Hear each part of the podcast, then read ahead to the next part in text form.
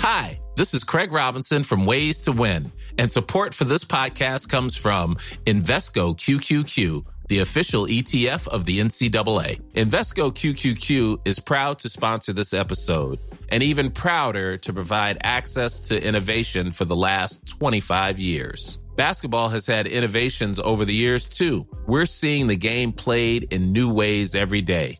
Learn more at Invesco.com slash QQQ. Let's rethink possibility. Invesco Distributors, Inc.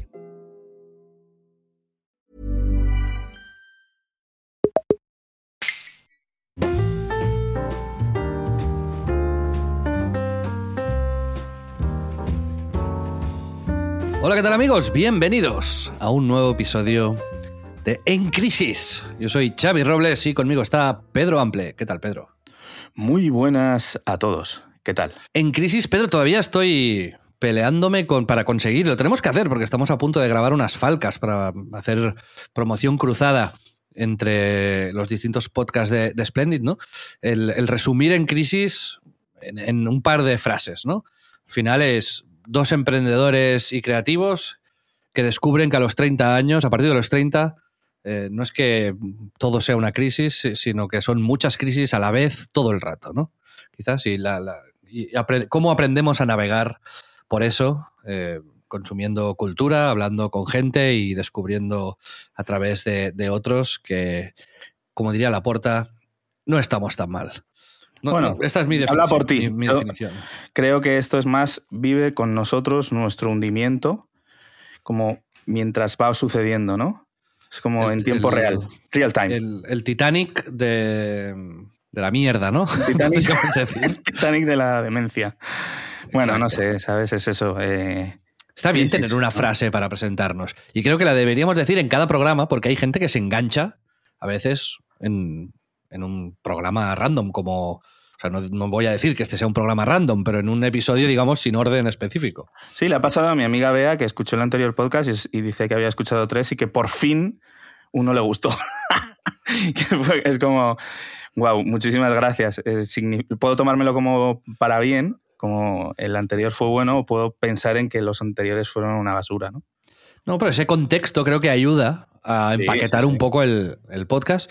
Así que démosle vueltas. Tú eres, tú en teoría, en teoría eres un teoría. creativo. Sí, bueno. Y deberías de ser bueno, solo digo eso, en, eh, haciendo estas cosas. Así que. Debería, pero bueno, quiero decir. No sé. Amigos, en el programa de hoy, hoy toca entrevista, vamos a charlar con alguien muy especial eh, para mí, porque es todavía más amigo mío que, que Pedro. Empezamos de puta madre. Empiezo faltando. Eh, es Alex Martínez Vidal, que conocí cuando tenía 13, 14 años. Ahora se le preguntaremos a ver si, si es capaz de, situar en el tiempo, en el momento en el, que nos, en el que nos conocimos. En la escuela Joso, estudiando cómic e ilustración. Estuvimos ahí tres o cuatro años. Y luego fue mi primer compañero de piso en, en Barcelona. Nos mudamos a los 18, 19 años. Nos fuimos a vivir solos en un piso en el carrer Roger de Llúria con, con Córcega, entre Córcega y Diagonal. Un entresuelo maravilloso donde guardamos recuerdos eh, fantásticos y donde emprendimos nuestras, nuestras primeras movidas. Yo ahí es donde hice crecer a Night Games, donde empezó toda mi carrera dentro del mundo de los videojuegos y la creación de contenido. Y Alex empezó con el diseño gráfico, especialmente, y montó una, una agencia que se llama Copy Mouse. A partir de ahí, Alex, al igual que yo, pues ha sido muy emprendedor y ha iniciado un mogollón de proyectos diferentes, de los que nos hablará hoy. Últimamente se ha hecho muy experto en la creación de comunidades premium, muy orientadas a, lo, a, los, a los, cursos. Tiene dos. Uno es la Llama School, que son cursos de comedia donde hay profesores de, de, de, todo tipo relacionados con la comedia, desde Miguel Noguera hasta los Vengamonjas. Apúntate, tío. Y luego tenemos también eh, fantástica.com con PH, fantástica, donde eh, hay cursos para aprender a escribir y a dominar y a navegar, a saber navegar, digamos, todo lo relacionado con el mundo de la literatura de género fantástico, de, ciencia ficción y de, eh, de, terror. Así que, bueno, por ahí le está yendo muy bien. También tiene dos webs, Teatro Barcelona, teatrobarcelona.com y teatromadrid.com. Tiene la agencia de diseño que ha ido creciendo y se ha ido transformando con el tiempo. Y muchos podcasts repartidos por ahí. No, la verdad es que no para. Y recientemente ha publicado un libro, un libro eh, que se llama Autónomos, también muy ligado, porque Alex es además actor, cómico, músico, un espectáculo en Barcelona con, con, mucho éxito que se llama Autónomos el Musical, y ahí es donde, pues bueno, donde se ha creado este personaje, el entrepreneur, que también salió en la TV3 y que habla del mundo del autónomo desde un punto de vista así un poco irónico. Y además hacemos deporte juntos. Todo esto os lo vamos a contar ahora y lo, lo haremos con detalle y con, con Alex ahí. Así que Alex, bienvenido al programa. No sé qué te ha parecido la, la presentación. Yo creo que, bueno, al conocerte... Me, me, la verdad es que me ha gustado mucho. O sea, me ha gustado mucho ser más amigo tuyo que, que, que de Pedro. O sea, esto es me... fácil, la verdad. Somos bastante enemigos en realidad. Vale, vale. Pero esto me ha hecho mucha ilusión y después me has presentado muy bien, Xavi. Esto, esto Sí. de verdad, creo que es la más completa presentación que me han hecho. Porque claro, me conoces muy bien Claro, si no Y- te presento bien, y muchas veces voy a sitios y me dicen, pero tú qué? Digo, hostia, es que no lo sé, di lo que quieras. Porque la gente se lía y tal. Y, y como hago muchas cosas y, y ninguna bien, y pues la gente no sabe bien bien qué decir. Pero me ha hay que gustado decir, mucho. hay que Me decir que hay mucho que presentar, Alex. Entonces, eh, claro, queda como una presentación mucho más completa porque en otros casos, si tienes que presentar, por ejemplo, a Pedro Ample, que dices? Pues. Claro, pues un imbécil. Y ya Un te bufón, quedas así. claro. Un bufón. Y te quedas así fino. claro, Pero claro. claro, El- el, contigo- tío que es menos amigo de Xavi que. Exacto, ¿no? sería, la, sería exactamente la. sí, es- en la sí, esca- sí, él sí. tiene, Pedro, no sé si lo sabes, Alex, tiene una escala de puntuación de películas, que es la escala Tenet, Eh, que puntúa las películas en relación a Tenet, que le parece horrenda. Peor película de la historia de la humanidad, me parece, literal. Yo voy a hacer la escala de amistad ample. y Alex es ample más 10.000. Comp- Comparto mi opinión de, de Tenet, ¿vale? ¡Oye, vamos! Empezamos bien. 100%. empezamos bien. Ya me callas bien, Alex. También nos hemos conocido en persona, hemos eh, ido al cine juntos, que eso Sí. une mucho. A ver, Nope, peliculón, ver, que os encantó. sí, Aún, estáis- aún es- aún también. es- aún estaríais ahí viendo las si os dejara. exacto. Y vimos también Bullet Train, ¿te acuerdas?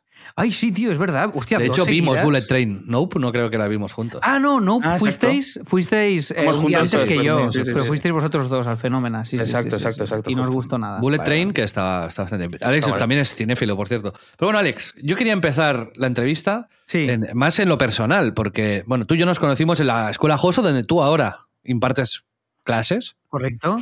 Sí, imparto Eh, clases un día a la semana de diseño gráfico, los martes por la mañana, a alumnos de ilustración y cómic y tal, y les enseño un poco de qué va el diseño gráfico, o lo intento por lo menos. ¿Alumnos de qué edad?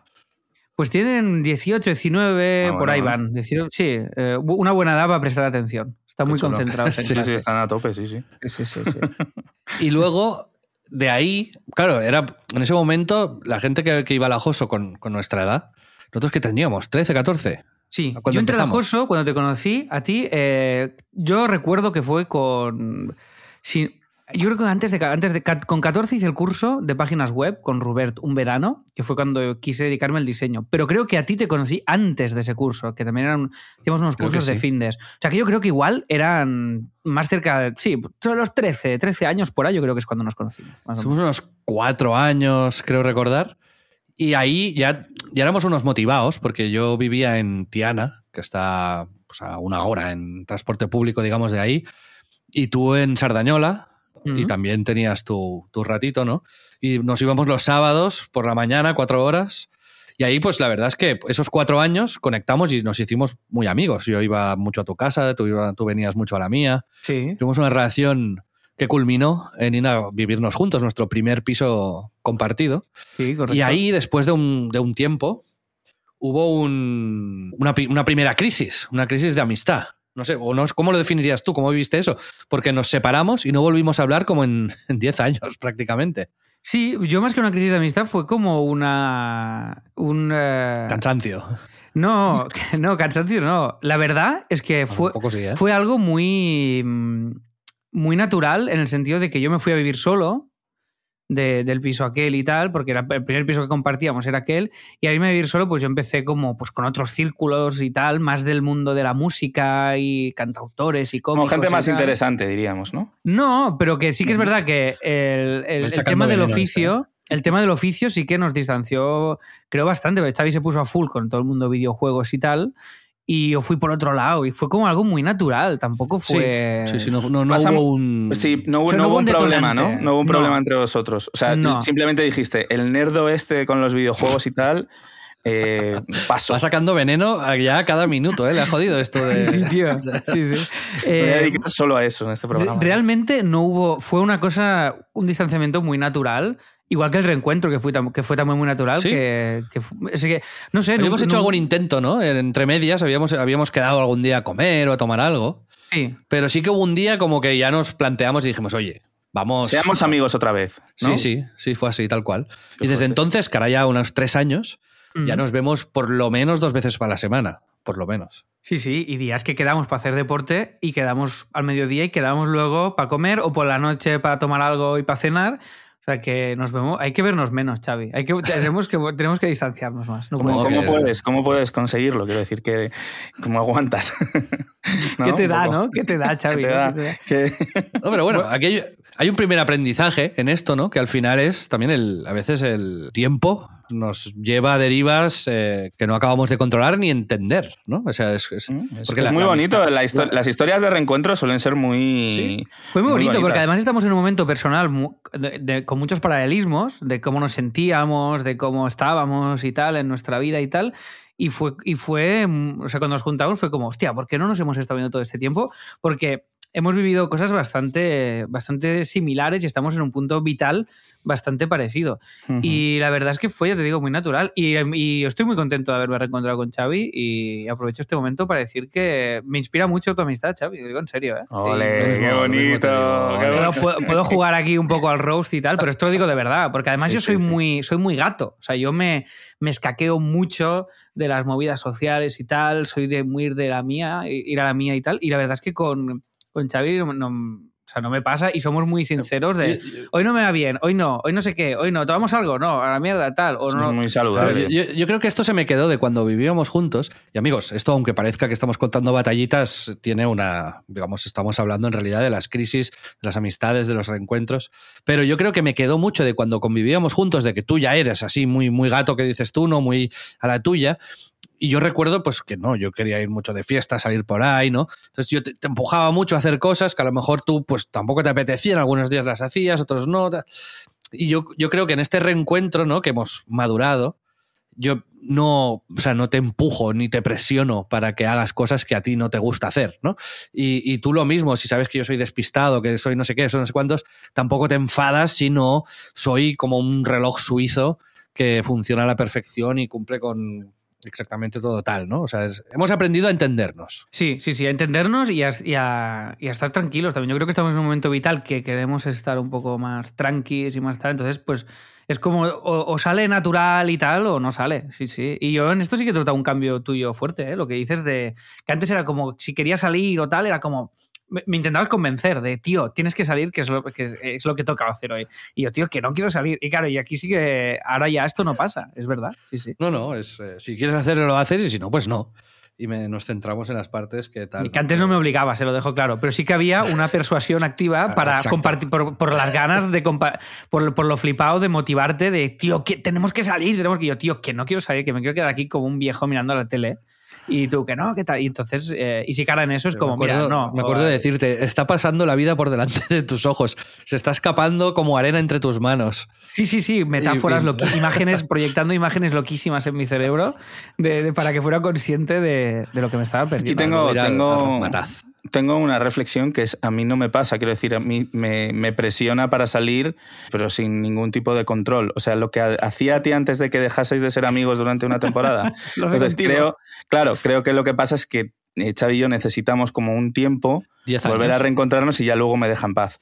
En, crisis, en crisis, revival, remake. Estás viendo tu futuro, ¿no? Pero estás Exacto. viendo tu futuro. vale, justo, vale. justo, no, no, me estoy, estoy tomando notas, de hecho, ¿eh? Pero bueno, en todo caso, yo creo que esta es una primera lección que Alex y yo hemos aprendido estos últimos años, ¿no? En el, en el, pues eso, el- hay gente que, que es importante en tu vida, luego por algún motivo desaparece, pero no por ello le, le pierdes el cariño y la conexión. Fue como desenchufar algo y luego volverlo a enchufar, ¿no? Sí, y a, mí, y a mí me pasa también con amigos intermitentes, que a lo mejor los veo una vez al año. Y los veo ellos como si hubiera, los hubiera visto ayer. Es decir, Mm. cada- es como que para mí, cada, ya que estamos así con esta parte más filosófica de la amistad, cada amistad tiene como un tempo Y, entonces, y, y una, y, y un momento también, hay épocas, ¿no? Esto es como una serie, hay temporadas, pues que salen estos personajes y este no, y luego el otro aparece y luego no sé qué. Y yo creo que hay que vivirlo de una manera muy natural. Yo jamás me he enfadado con nadie porque no me escriba para quedar. Y de repente me lo encuentro y me hace mucha ilusión encontrármelo. Igual nos estamos viendo unos meses y luego dejas. Quiero decir, mm, creo que esto tiene que ser así, o por lo menos para mí siempre lo ha sido. Y como yo me gusta mucho, ya os digo, que me dejen tranquilo, también me gusta mucho dejar a los demás tranquilos. Entonces, si sale, perfecto, y si no, pues nos vamos Pero te, adaptando. te ¿no? tengo que decir que al, al principio cuando reconectamos sí que fue así, pero después ya hemos ido como evolucionando esto y nos, nos cuidamos mínimamente, ¿sabes? Es decir, Sí, pero porque apetece, ¿eh? Porque y si Sí, un momento exacto. deja de apetecernos porque estamos en otra etapa o con otras movidas, pues igual nos vemos menos y no pasa nada y luego reconectas. Quiero decir que tiene que ser algo que siempre apetezca y venga. Y evidentemente, pues hay que cuidarlo si apetece cuidarlo. Pero si hay un momento que se, se hace un poco de fade out, pues tampoco es un drama, ¿sabes? Es, eh, creo que hay que vivirlo así. Por lo menos yo, yo procuro hacerlo así. Pero algo que nos ha ido muy bien y que yo recomiendo a todo el mundo que nos escucha eh, como, como una herramienta para, digamos, afianzar relaciones o generar dinámicas positivas ha sido el ejercicio que hemos empezado a hacer, juntos. Sí, tío, Llevamos esto brutal. Dos ¿eh? veces por semana, ¿no? Y yo, que soy alguien que odia el deporte, tú no, a ti te gusta. Pero vamos miércoles y viernes antes de comer, estamos una hora sufriendo y entrenando. Y Pedro nos vio. Pedro, Es verdad. Pedro puede darse, vino a vernos. Soy testigo de aquello. De hecho, hice unos vídeos que están inéditos. Eh, me puse en plan filmmaker como a- y tengo unos planazos increíbles. Sí, tío, hiciste unos Como- travelings Sí, increíbles. sí, tío. sí, sí. Porque en mi cabeza yo quería luego montarlo, pero luego ya sabes, imposible como encontrar el momento para hacer arte, ¿no? Videoarte. Habían nuestros músculos en, en el plano. Exacto. No, pero eh, eh, de verdad que de ahí saldría un vídeo increíble. Quizás algún día mm, los miembros del Premium de En Crisis eh, puedan disfrutar de todo esto. Es, es literalmente clickbait. Es miel, es miel, eso es miel. Miel. Bueno, pero es verdad que la rutina esta nos, eh, es, es muy guay y fue, ya nos estamos viendo bastante y fue como tú me dijiste, tío, yo quiero volver aquí a hacer estos entrenos que hacía y yo me apunté a tope porque yo nunca he parado de hacer deporte porque eh, hubo, mira, si queréis, nos- si queréis os hablo de la primera crisis que linka bien con el deporte. No sé si- Badaboom, todo hilado. ¿Queréis Venga, que os lo cuente Sí, o no? sí, sí, claro, claro. ¿Os por su- encaja? por Vale. Pues la primera crisis fue que perdí 30 kilos en un año. Ojo. Y, y fue una crisis, fue la- mi gran primera crisis. De, dejé el trabajo en el que estaba, dejé de fumar y empecé a hacer deporte. Todo el mismo año. Y en ese año perdí 30 kilos, tío. En un año. Además, ¿eh? empezaste a comer como un loco lo mismo. Empecé a comer, sí, bueno, como un loco no, bueno, sí. Eh, el tema es, básicamente, que me inventé una dieta, no lo hagáis en casa esto, pero me inventé una dieta que consistía en comer siempre lo mismo y cenar siempre lo mismo. O sea, la comida era siempre igual y la cena era siempre igual, ¿vale? Y me apunté a un gimnasio. Para, para Sí, la comida que- eran, en aquel momento no era vegetariano, y la comida eran tres o cuatro pechuguitas de pollo, ¿vale? Esto diario, ¿eh? Dos, eh, dos eh, tostaditas de estas de, no sé cómo explicarlo, de estas como de desayuno, de mermelada, pero finas, que no es, no es duritas, pan que son bimbo, más duras. que están duras, eso es, que, que, es- que- que salen todas rotas de la puta bolsa, pues sí, sí. esas son.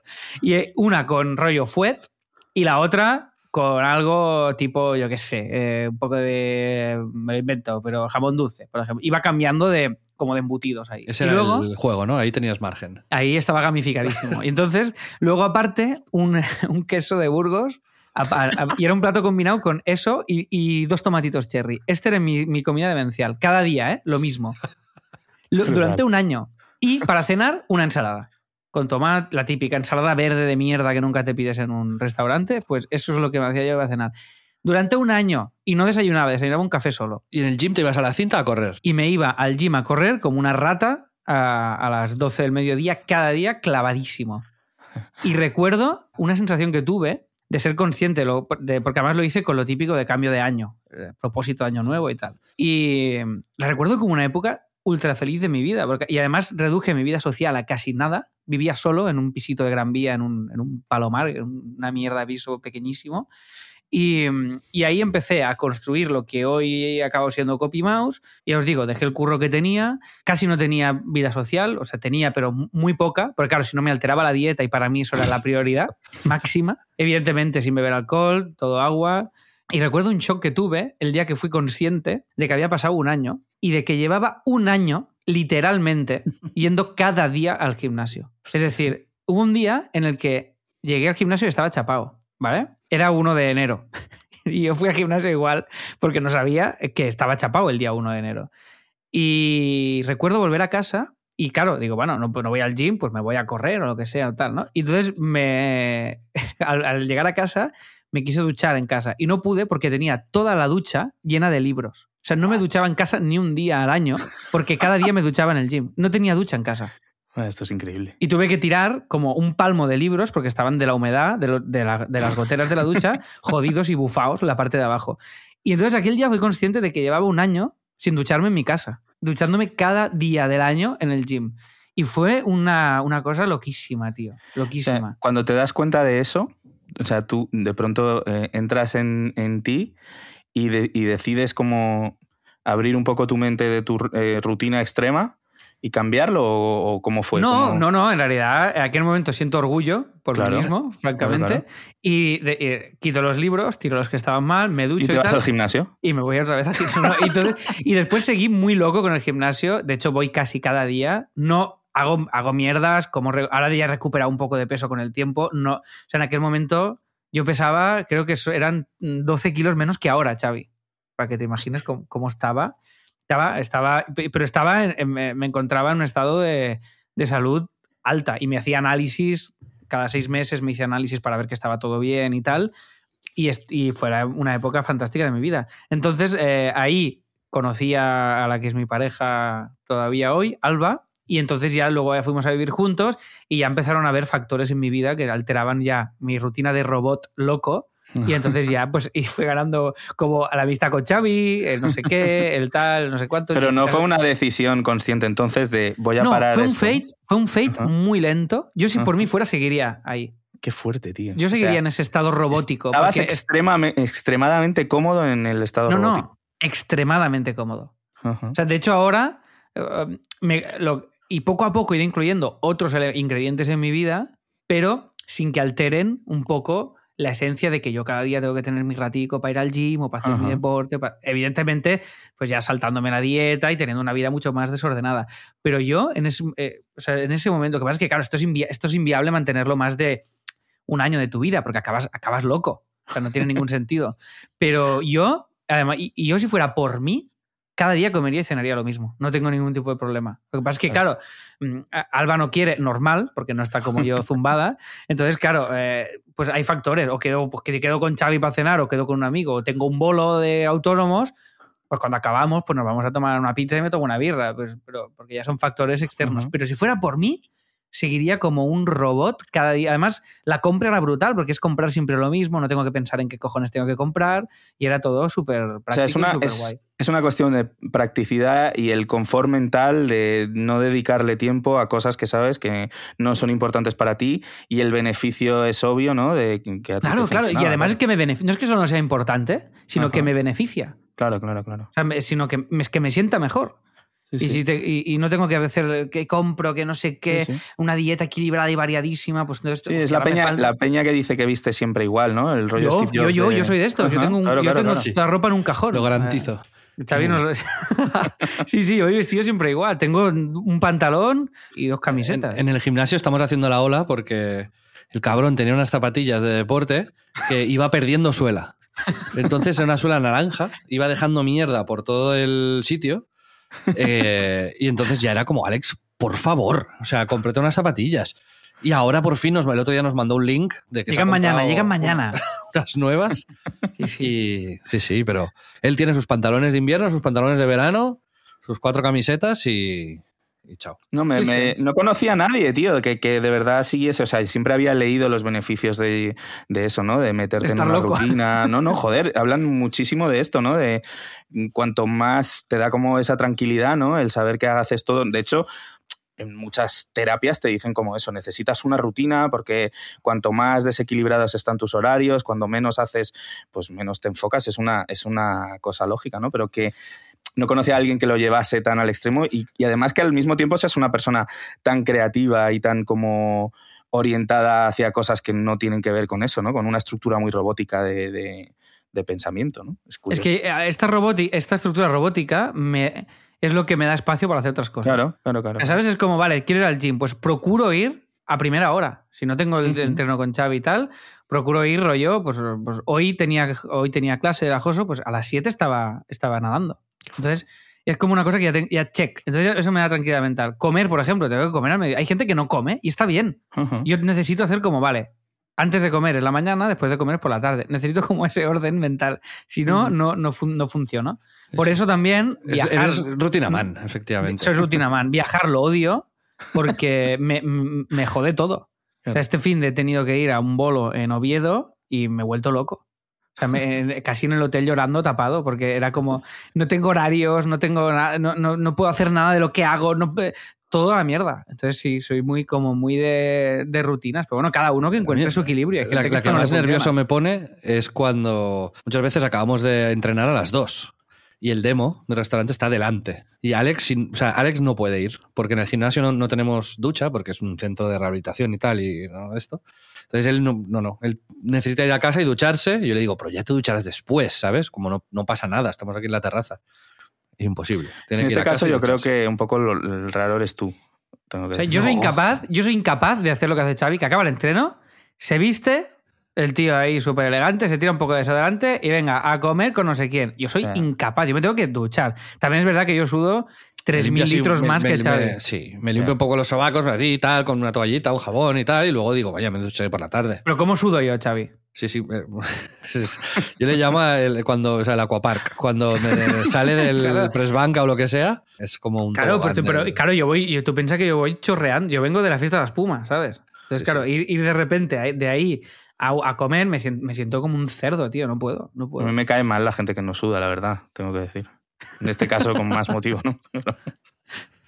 bueno, entonces... Esta, fue la primera crisis grande de mi vida. Hemos establecido que las rutinas a Alex le ayudan a mantener orden y paz mental, ¿no? Es algo importante para él y también unos límites, ¿no? Al final Alex lo que hace con estas rutinas es marcarse unos límites eh, y unas líneas rojas, ya hemos hablado de ellas en algún episodio anterior, ¿no? Pero qué quiero hacer, qué no quiero hacer, y ahí se mantiene firme, a pesar de que otra gente le presione, le guste o no le guste, pero creo que es, eh, al final, Alex, te vendes, entre comillas, ¿no? Como un paquete al que hay que aceptar con, con, los pros y los contras o con, o con los más y los menos, ¿no? O sea, si alguien quiere ser amigo de Alex, tiene que respetar a... Sí, pero bueno, creo que esto en general está bien en la vida. Es decir, respetar cómo es el otro y no intentar cambiarlo. o sea, para ser a, cambio de ser amigo, eh, creo que es, correcto. Pero de la misma manera, y te digo, yo no intento cambiar a nadie. Y tampoco es que sea muy inflexible, es que soy así, no, no, digo nunca jamás haré esto, ¿no? Pero es como, esta es mi manera, eh, así es como a mí me funciona. Entonces no, no, no permito que cosas me alteren esto, pero porque sé que eso me hace estar más equilibrado y más feliz. De hecho, si, fueses, si fueses inflexible en tu manera de entrenar, por ejemplo, jamás habrías dejado de ir a las 7 de la mañana a nadar, ¿no? Que es algo que Xavi no hubiese hecho Bueno, para mí ir a la una es un... Eh, que es, que es algo que entrenamos. Para mí es un es, es ceder. Porque a mí es una hora que me va mal. concretamente, en ese caso. Eh, sí, sí, porque a mí es una hora que me va mal. O sea, yo iría a las 10 de la mañana, a las 9 o a cualquier momento. Yo, iría, yo a partir de a la 1 ya tendría que estar en casa para ir bien para mis horarios. Pero ya llego a casa a las 2 y pico, pero no pasa nada, son dos días a la semana. Sí, sí. Bueno, Alex, luego te has metido también mucho con el tema de las comunidades premium, que es algo que estamos explorando aquí en Splendid. Y déjame, déjame mm, recordar a la gente que en Crisis nos podéis, nos podéis apoyar. Tenemos el podcast en abierto que publicamos en Spotify, en Apple Podcasts, eh, cualquier reproductor de podcast que, que soláis usar, pues ahí, ahí nos podéis escuchar.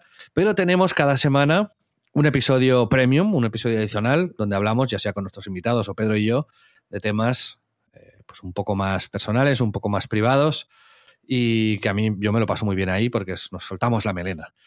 Y si queréis apoyarnos en splendid.club, es una web, ¿no? http splendid.club, podéis ir y, y, ayudarnos. Y además de escuchar este contenido adicional, tendréis acceso a una maravillosa comunidad privada en Telegram, donde conoceréis a otros miembros que, escuchan en crisis y donde Pedro y yo pues estamos muy activos y al final vamos compartiendo cosas que vemos, cosas que nos gustan y quedando con la gente que tal, se está construyendo una comunidad muy maja y, de la que estamos muy orgullosos.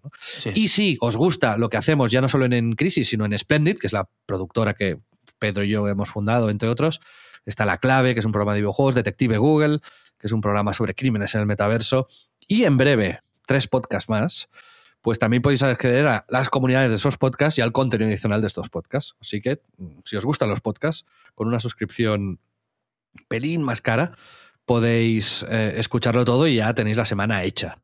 Así que, eh, bueno, ahí está. Entonces, Alex, uno de los motivos por los que nos pusimos a hacer Splendid y comunidades Sí. premium fue en parte porque yo vi lo que disfrutabas y lo guay que era lo que habías hecho en, en la Llama School y en Fantástica. Cuéntanos un poco cómo estás llevando esto y, y qué, has, qué has- qué has aprendido ahí. Pues la verdad es que es muy guay. Tiene que ver también con la gran segunda crisis profesional de mi vida, que era, eh, la primera era esta, de quiero ser autónomo y quiero decidir yo un poco mis cosillas, por eso pues que, quiero ser, com- quiero definir yo cómo soy, por eso el peso, el dejar de fumar, el no sé qué, el tal, el cual. Y esta segunda, que fue la que generó la llama School y Fantástica, era porque yo empezaba a estar un poco ya cansado de los clientes como concepto, porque en CopyMouse nos dedicamos a, a hacer pues, proyectos de branding, de web y de todas estas cosas. Rondas que- de cambios, básicamente, ¿no? que ya os hablaré. Sí, rondas de cambios infinitas y estaba cansado. Estaba muy cansado de, de tratar con clientes. No porque no me guste, porque hubo una época de mi vida que me gustó, sino porque me quemó y quería, depen- quería depender, interactuar lo mínimo con otros seres humanos eh, en tiempo real. Eh, este era mi objetivo. Entonces, en el estudio ya buscamos a alguien que lo llevara y tal y cual, y yo dediqué un poco más de tiempo a generar esto. Y esta era una idea que siempre había tenido, que era montar una escuela de comedia online, porque mucha gente, como yo hacía un espectáculo de comedia o hacía guiones, escribía monólogos y hacía cosas y tal, me preguntaban, ¿dónde puedo aprender esto? Y decía, hostia, es que no hay sitios. O sea, tú no puedes apuntarte a un sitio donde aprender esto. Y entonces me gustaba mucho el modelo de suscripción y de formación online y tal. Y entonces, con, a través de un podcast que tengo con Joan Boluda, que se llama Si lo hacemos, que ya teníamos una comunidad, con una suscripción, con episodios premium, con no sé qué, con tal, y había aprendido las cuatro cositas que funcionaban y con las que yo estaba cómodo, es decir, que no me complicaban mucho la trama, sino que un WordPress, ciertos plugins, ciertos tal. Y, y entonces digo, vale, ¿cómo monto esto y tal? Y tuve una reunión con Quique, que es Quique García del Mundo Today, y Avi, Avi Enrech, que es la fundadora y librera de la Llama Store, que es una librería de comedia especializada en comedia que hay en San Antonio, en Barcelona, que os recomiendo mucho, que es brutal el sitio. Y entonces ellos son amigos míos y un día digo, hostia, vamos a comer. Y les dije, tíos, tengo esta idea. Si, si algún día queréis, lo hacemos. Y ellos estuvieron como macerando eso un año. Y un día me dijeron, venga, lo hacemos. Y entonces a mí me pilló en un momento que yo estaba también motivado y nos llevamos la manta a la cabeza y fue el primer, el primer proyecto que monté de este estilo. Y hostia, me gusta muchísimo por muchos motivos. El primero porque es todo online. Segundo, porque aprendo un huevo. O sea, claro, yo te- pues he podido hacer un grabado, una masterclass con Berto y preguntarle cómo hacen para escribir una serie, ¿no? Y luego, pues, eh, claro, aprendo un huevo de un oficio en el que en parte, pues, me dedico. Y, y además lo puedo gestionar todo. Grabamos en CopyMouse, que está a dos calles de mi casa. Eh, voy ahí, grabamos los vídeos, se edita, se sube. Puedes planificar mucho los proyectos. Y claro, de repente empecé a aficionarme a esto. Vi con el lanzamiento y la estrategia que hicimos de lanzamiento que era posible que el proyecto funcionara y de hecho está funcionando muy bien. Y, me flipa, me flipa porque es súper cómodo para mí. O sea, trabajamos mucho, pero no, no tengo puntos como de dolor en el proceso de trabajo. Que esto con los clientes sí que me pasaba. Y tengo timings un poquito más holgados, puedo planificarlo todo un poquito mejor y vivir más tranquilo y sobre todo currar mucho rato solo con mi ordenador, a mi rollo, con los horarios que quiero y sin hacer reuniones con clientes y tal, que era el principal objetivo del que huía. Este fue el motivo por el cual montamos esto. Y la comunidad es un complemento de la comunidad de alumnos de, de Telegram de la Llama School de los cursos de formación online que ofrecemos. Entonces la idea era esta, era ofrecemos una plataforma online donde formarte en comedia cada mes un curso nuevo, con lo cual cada mes hay más contenido, rollo Netflix, ¿no? Cada vez hay más, más, más. Nunca quitamos el contenido anterior. Ahora ya tenemos más de 600 vídeos ya publicados. Y los alumnos pues están ahí cada mes, se dan de baja cuando quieren y además hay un grupo de Telegram parecido a lo que tenéis en En Crisis y en Splendid que todos los alumnos comparten cuando ha salido un especial de comedia, cuando se han subido a un Open y la verdad es que están pasando cosas súper chulas. Alumnos que ahora están colaborando en la tele, que están haciendo su primer monólogo, su primer tal. Y es un proyecto que lo tiene todo, ¿sabes? Te hace sentir orgulloso, me lo paso bien, aprendo, no, ten- no tengo clientes con los que tratar. Tienes mucho margen de maniobra para irlo haciendo crecer e irlo mimar. Y todo el tono de marca lo controlas tú. Hemos hecho la marca, he diseñado la web y sin que ningún cliente luego lo reviente todo, que es lo que suele pasar. y, y, hostia, estoy muy contento, la verdad. Y me gustó tanto que luego monté el de Fantástica duplicando el modelo de negocio con otros socios. Esto ya es otra aventura que va creciendo también y estamos también muy contentos. Y, y la verdad es que, hostia, mm, me flipa, me flipa. Y ahora lo hemos complementado con un curso presencial de monólogos de Tomás, de Tomás Fuentes y, con Piñol. Hemos hecho dos cursos a la vez. Y que empezamos ahora este. Esto, esto, por si lo estés escuchando en un futuro, lo estamos grabando en el primer trimestre de, de 2023 y es cuando va a haber este curso presencial.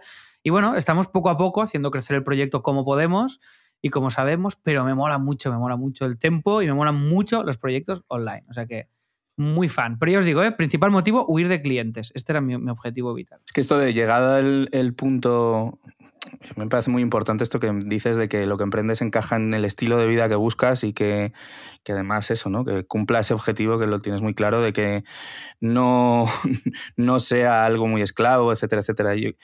Quería preguntarte si hay cosas por las que te pensarías salir de ese, o esa zona de confort o has llegado a un punto en el que para ti es lo más importante el, el que se encaje en, el, en, la imagen que tienes de vida o de pronto dices lo cambiaría todo por, no sé, por eh, ser surfista profesional. Que es no, es eh, lo más importante es esto, es tener el, el, tiempo para mí como lo tengo ahora.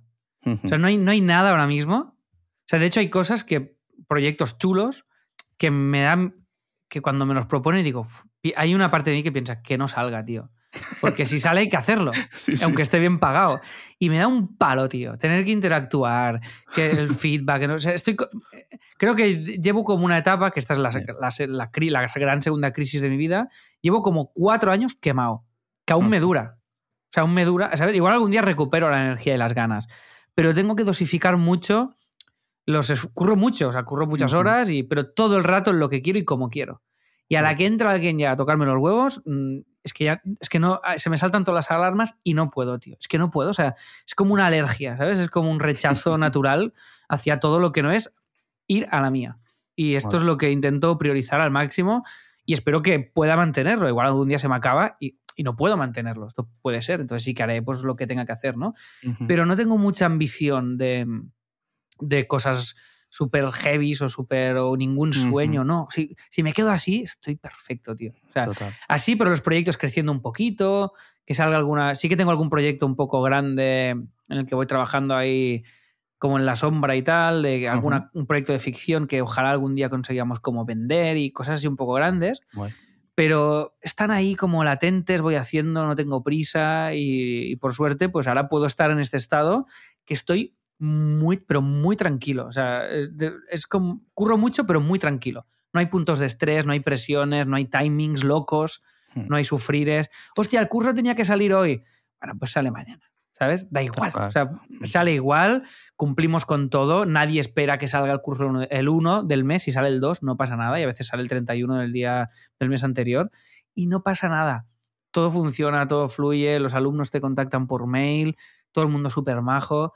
Y esto es la gloria, tío. Porque estaba ya de, ya os digo, de los clientes, personalmente, eh, quemado de, de, la relación con, con, los clientes. Y esta fue mi motivación principal. Mm, es muy curioso porque es verdad que en esta, en esta industria de, pues eso, artes gráficas, diseño, eh, en realidad cualquier cosa que tenga que ver con clientes, pero bueno, a mí me toca más el, el, la industria publicitaria, por así decirlo. Uh -huh. Es verdad que llega, llega un punto en tu vida que hay un porcentaje altísimo por eso dicen que no, no, existen muchos creativos viejos. Yo ya soy un caso, un caso extraño.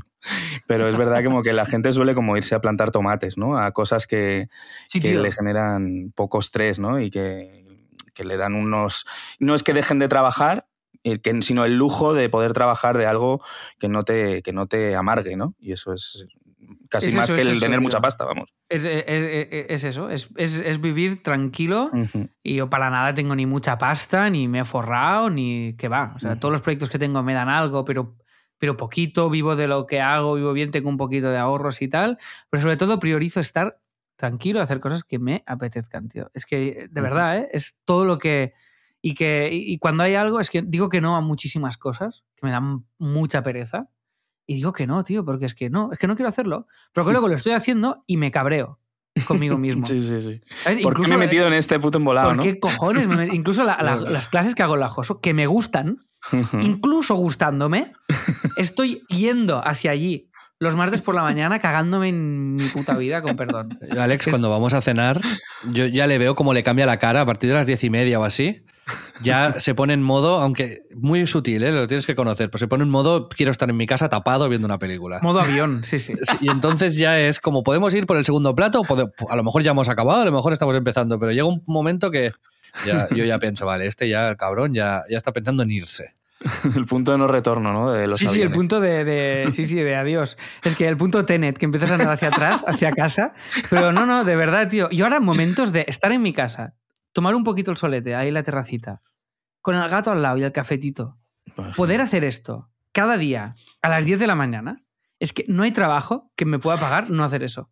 Es que no existe. Difícil superarlo. Es, sí, sí. es curioso como, en cambio, o sea, tú y yo somos súper distintos en eso, porque yo soy el anti-rutinas, o sea, Sí. yo tengo lo opuesto a tus rutinas, porque me voy a dormir tarde, no tengo una hora concreta de levantarme ni de acostarme, los eh, trabajo cuando me siento inspirado y luego si necesito descansar, descanso, voy poco al gimnasio. Eh, y en cambio también me gusta muchísimo socializar, o sea, yo me lo paso, necesito vida alrededor, ¿sabes? Necesito ir a restaurantes nuevos, ir a, a la calle, a sentir gente. Y de hecho hay una cosa que a ti te hace mucha risa, ¿no? Que es lo del confort en las terrazas. O sea, a mí me... Esto es Una de las cosas que más, me gustan es tomarme cafés o ir, cuando quedo con Alex y tal. Ahora han puesto por el COVID estas terrazas en la, en la calle, ¿no? Que a nadie le gustan, que pasan los coches mu- muy, cerca. A mí eso me da, me da confort, me siento vivo, me siento en la... En, O sea, quedamos urbano, con Xavi y digo, hostia, vamos dentro, que hay ambientillo, que se está guay, que está iluminado, bonito. No, no, aquí. O sea, a, la- a las, a las 3 de la tarde en una esquina de la Champla, que no hay sol ya, que no te da nada esa esquina. Y Coches, co- coches, vida. 3.000 coches. Y el Xavi, y Xavi está en zona de confort máxima y yo, me, yo, estoy, yo estoy sudando sangre. O sea, me quiero ir a casa al sofá. Sí, sí, yo Sí, sí, y un viernes y un sábado, si, si estoy en, en casa, ¿no? Yo necesito salir, hablar con gente, ver a gente, ni hablar, pero quedar con amigos. yo- mi, mi- mi felicidad, digamos, viene por, por ahí. Pues es, es curioso que también dos, dos polos tan opuestos se encuentren eh, tal. Tú, Pedro, estás en un punto intermedio, quizás, podríamos decir, ¿no? Sí, sí, sí, yo creo que sí. Yo tengo, tengo mis manías también extremas y me gusta abrazarlas y me hacen mucha gracia y creo que, que es parte de lo que nos da la personalidad, ¿sabes? Y lo que nos hace más, más divertidos, porque si no sería todo muy igual. Y, pero sí, yo creo que, en- que justo estoy como en un punto intermedio. Me gusta sociabil- sociabilizar, pero también por épocas. Eh, no es como que sea de una manera muy fija siempre, ¿no? Es como hay un mes que salgo todos los días y luego al siguiente es que no salgo ni para comprar el pan, vamos. Pido en, en Globo el pan. Como etapas, ¿no? Como Sí, sí, sí, sí. hi- hibernaciones ahí en medio del año raras, ¿no? Además es como, joder, tengo que descansar. El, eh, como fui a tres fiestas el mes pasado, ya, bueno, ese tipo de cosas. Buah, ya, ya. No, no, yo, yo esto llegaba a puntos enfermizos. El otro día me pasó algo que no me había pasado jamás en mi vida, que había quedado con unos amigos para cenar, éramos como cinco, y estaba a una calle del sitio y escribí diciendo que no iba. Y me volví a casa, tío. O sea, amigos míos que, que como se hubiera quedado con vosotros dos, que me los sí, quiero, sí, sí. que me caen de puta madre, que, que, apre- que aprendo, me inspiran, son majos, eh, son amigos míos. Y me pudo la, la, eh, la manta, tío. Me pudo el. Es que quiero estar Pero, en mi hostia, casa. lo tío". que, es, lo que es muy meritorio es que sea cuando ya estás cerca. No, no, claro, Porque que claro. te Hice cuando estás lo en jodido. casa, joder, es normal, casi te diría, pero Claro, cuando claro. ya has No, no, hecho todo lo jodido, sí, sí. Claro, claro, hice todo lo jodido para demostrarme a mí mismo que realmente quería estar en casa. ¿Sabes? Era como voy a hacer todo lo difícil y cuando esté llegando a la meta, hago un tenet. Ahí, Me será- voy- me voy pa- ahí sabré de verdad si me apetece o no, ¿no? Exacto. Voy a ahí- poner- ahí, que se, ahí, ahí se ponen todas las cartas encima de la mesa. Y, y he llegado a hacer locuras de estas. Y, y soy, fijaros el nivel de casero que tengo. Esto no lo he contado muchas veces. Yo he llegado a ir a, a hacer un bolo a Madrid, una actuación y tal, y gastarme todo lo que he ganado en el bolo en un ave para dormir en casa ese día.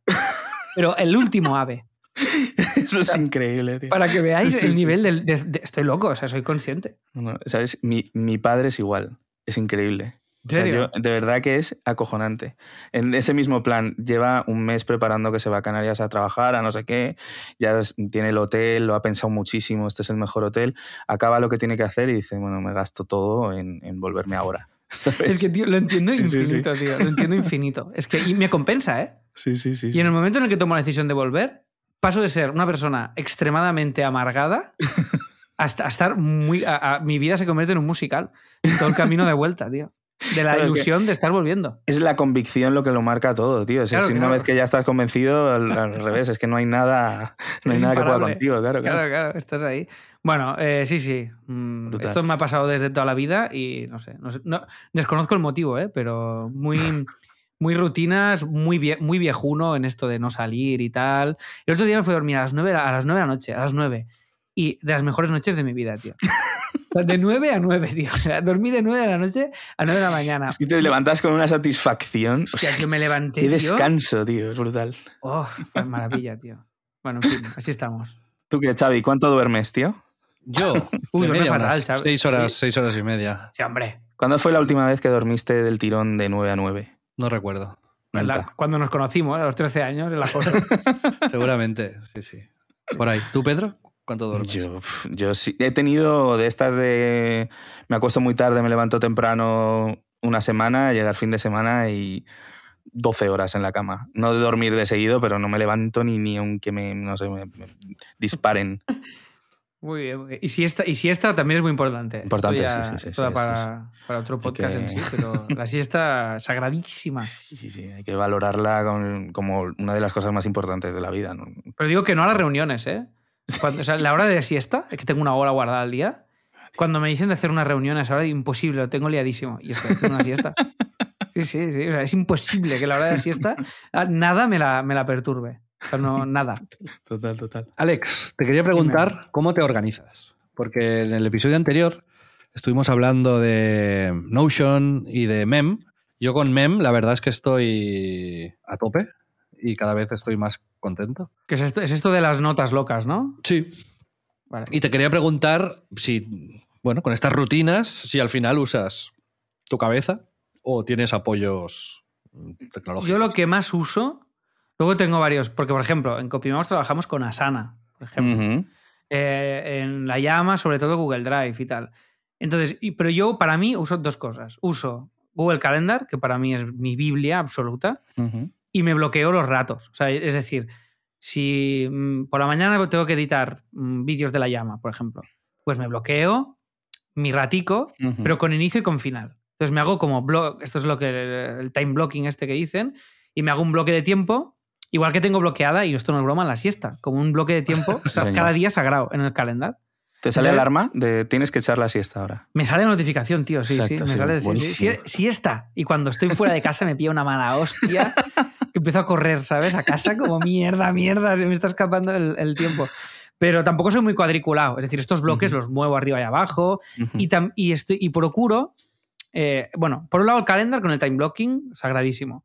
Por otro lado, el tema de mm, Notion lo uso mucho para, para hacerme mis tablitas y mis listitas. Y tengo como una, una página de Notion para cada proyecto y ahí voy, a, cuando hago una reunión me hago mis notitas y mis cosas, es un guion para radio me la hago con Notion, todas las cositas estas las hago ahí. Y tengo como una norma que procuro cumplir, que es no más de una cosa por la mañana y por la tarde. Es decir, una mañana si ya tengo algo, que, no- que cuando digo algo no me refiero a una llamada de 20 minutos, sino algo tipo que estoy, tengo que estar una hora y pico haciendo algo, escribiendo, editando no sé qué, publicando un curso de la llama, haciendo una reunión de copy mouse para no sé qué, pues esa mañana solo tengo eso. Y por la tarde otro bloque de, de un- de un rato.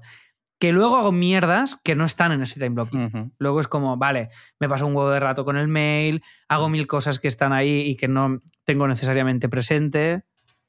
Pero, sobre todo, sobre todo, sobre todo, el tema importantísimo es no saturarme ni la mañana ni la tarde. Y sobre todo con el time blocking lo tengo repartido y lo tengo por proyectos. Y hay una cosa que me pasa a mí, que es que no puedo hacer lo mismo más de una vez por semana, ¿vale? Es decir, eh, si grabo un podcast que grabamos con Joan los viernes, es uno semanal. Si grabamos el podcast de la llama, es uno semanal. El teatro es una función a la semana. O sea, todo es una vez a la semana. O sea, tienes que Reuniones poner, de la, de la el- llama, una a la semana. Dime, tienes que poner el, el tic a la tarea, ¿no? Como ya he acabado esto, ahora. Sí, no, tampoco es que lo, lo que hago cuando acabo algo en el calendar lo borro del calendar. Claro. Así, lo que no está en el calendar, sí No que no lo tengo que hacer, porque ya no existe, ya forma parte. Lo voy borrando todo. En el pasado, cada vez que cuando hago un evento lo borro, pero tampoco por la obsesión de un check, de ser completista, porque no lo soy. Es como, vale, Ujú. ahora toca hacer esto, y si, me- y si ese día no quiero hacer nada, cojo ese bloque y lo muevo al día siguiente. Y estoy muy tranquilo, o sea, no soy para nada ni obsesivo ni cuadriculado con eso. Pero sí que la frecuencia de más de una vez por semana, por ejemplo, la Joso me dijeron, queremos que hagas clases dos días a la semana. Digo, no. O sea, una mañana y, y cuando llega la siguiente semana, tengo un poco de ganas de hacerlo. Los de la Joso, eh, Alex, te pagamos un millón quinientos mil euros porque vengas un segundo día. Y tú, no. Bueno, esto, claro, todo tiene un precio. Aquí habría durante una temporada podría asumirlo, ¿vale? Pero momentos así, o programas de tele, solo es que he trabajado en uno escribiendo monólogos, que eran tres días de curro cada dos semanas. Entonces yo lo podía tolerar eso. Pero programas que me han dicho, ¿quieres ser guionista de este programa? Un programa diario de actualidad. Digo, ni, ni- o sea, ni- es imposible que haga esto. O sea, el segundo día me voy a querer tirar por la ventana. Y si un día lo dedico a CopyMouse, el día siguiente lo tengo que dedicar a la llama. Y el, de, y el otro fantástica. Y el otro, pues a, a no hacer nada a lo mejor y a quedar con Xavi y, a, Ujú. y a pensar en mis viñetas y mis dibujos y mis cosas. Porque si hago, si acabo de hacer algo, no puedo hacer la misma cosa. Me, me, me chalo. O sea, tengo que. Mi, mi equilibrio Hasta- está en sí, esta hasta variedad. en el gimnasio, semanal. que nos ponen rutinas. eh, si nos repiten los ejercicios, a este ya, este ya se agobia. Necesitas la novedad. La novedad es. 10 importante. sentadillas tres veces. No me jodas. Pues, Dos esto- lo soportamos. Claro, me está, pero me está tres, pegando tío, esto. Psicológicamente. Claro, es que psicológicamente es durísimo. O, por ejemplo, si ahora tuviéramos que grabar otro en crisis, yo os diría, tío, hasta la próxima semana. O sea, maña- si mañana volvemos a grabar otro episodio, Sí, sí, total. hostia, es que desgana total, tío. No sé, ¿no, No, pues- compartís esto o no os Pues pasa? Xavi ¿no? no le ha dado, Xavi no le ha dado el rec. No, a mí no, a mí no, me da igual. Yo si disfruto de algo lo puedo hacer 24 veces. Me- Yo no. yo cosas de trabajo estoy, estoy de acuerdo, pero por tam- yo sí que lo más por la sensación del check, de he acabado esto, ya me puedo olvidar de ello, sino el tener la sensación de que me falta eh, un detallito. Me pasa, por ejemplo, ahora que estaba trabajando con eh, la imagen de algún podcast nuevo de, de Splendid y tal. Es como, quiero tenerlo todo y acabarlo del tirón para ya eh, está hecho, ¿sabes? Si Claro. me falta no sé qué material por incorporar, sobre todo me pasa también porque tengo muchos proyectos, que yo entiendo, Alex, que te pasa igual, y como y meterlo entre medio de cosas y acordarme de que lo tengo que acabar, eso sigue costándome, por mucho que ahora sea el auténtico maestro del Notion de...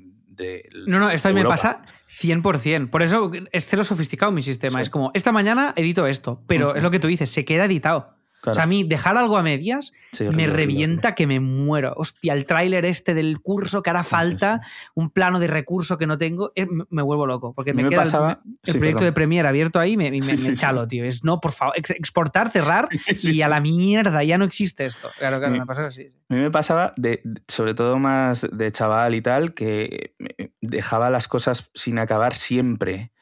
Y hubo un momento que era como, joder, si es que he empezado un millón de cosas, pero nunca acababa. Y como tomé la determinación de no puede ser, ¿sabes? No, mm, es es súper frustrante la sensación de no, que no acabe en algo, ¿sabes? Y, Mm. y cerrar etapas y, y momentos, eh, pues es yo creo que, que también clave para, para una mente limpia. Muy bien, lo comparto. Comparto Sí, este. sí, sí. Este, más que el completismo este, es el, el empezar algo y acabarlo, pero para, para tener espacio mental, porque si no se te va llenando de mierdas y inacabadas y, Yo soy- y- y yo todo es peor. sí, sí. Por eso MEM me va tan bien, porque como yo no acabo ni empiezo nada, ¿sabes? Voy acumulando, tengo un diógenes.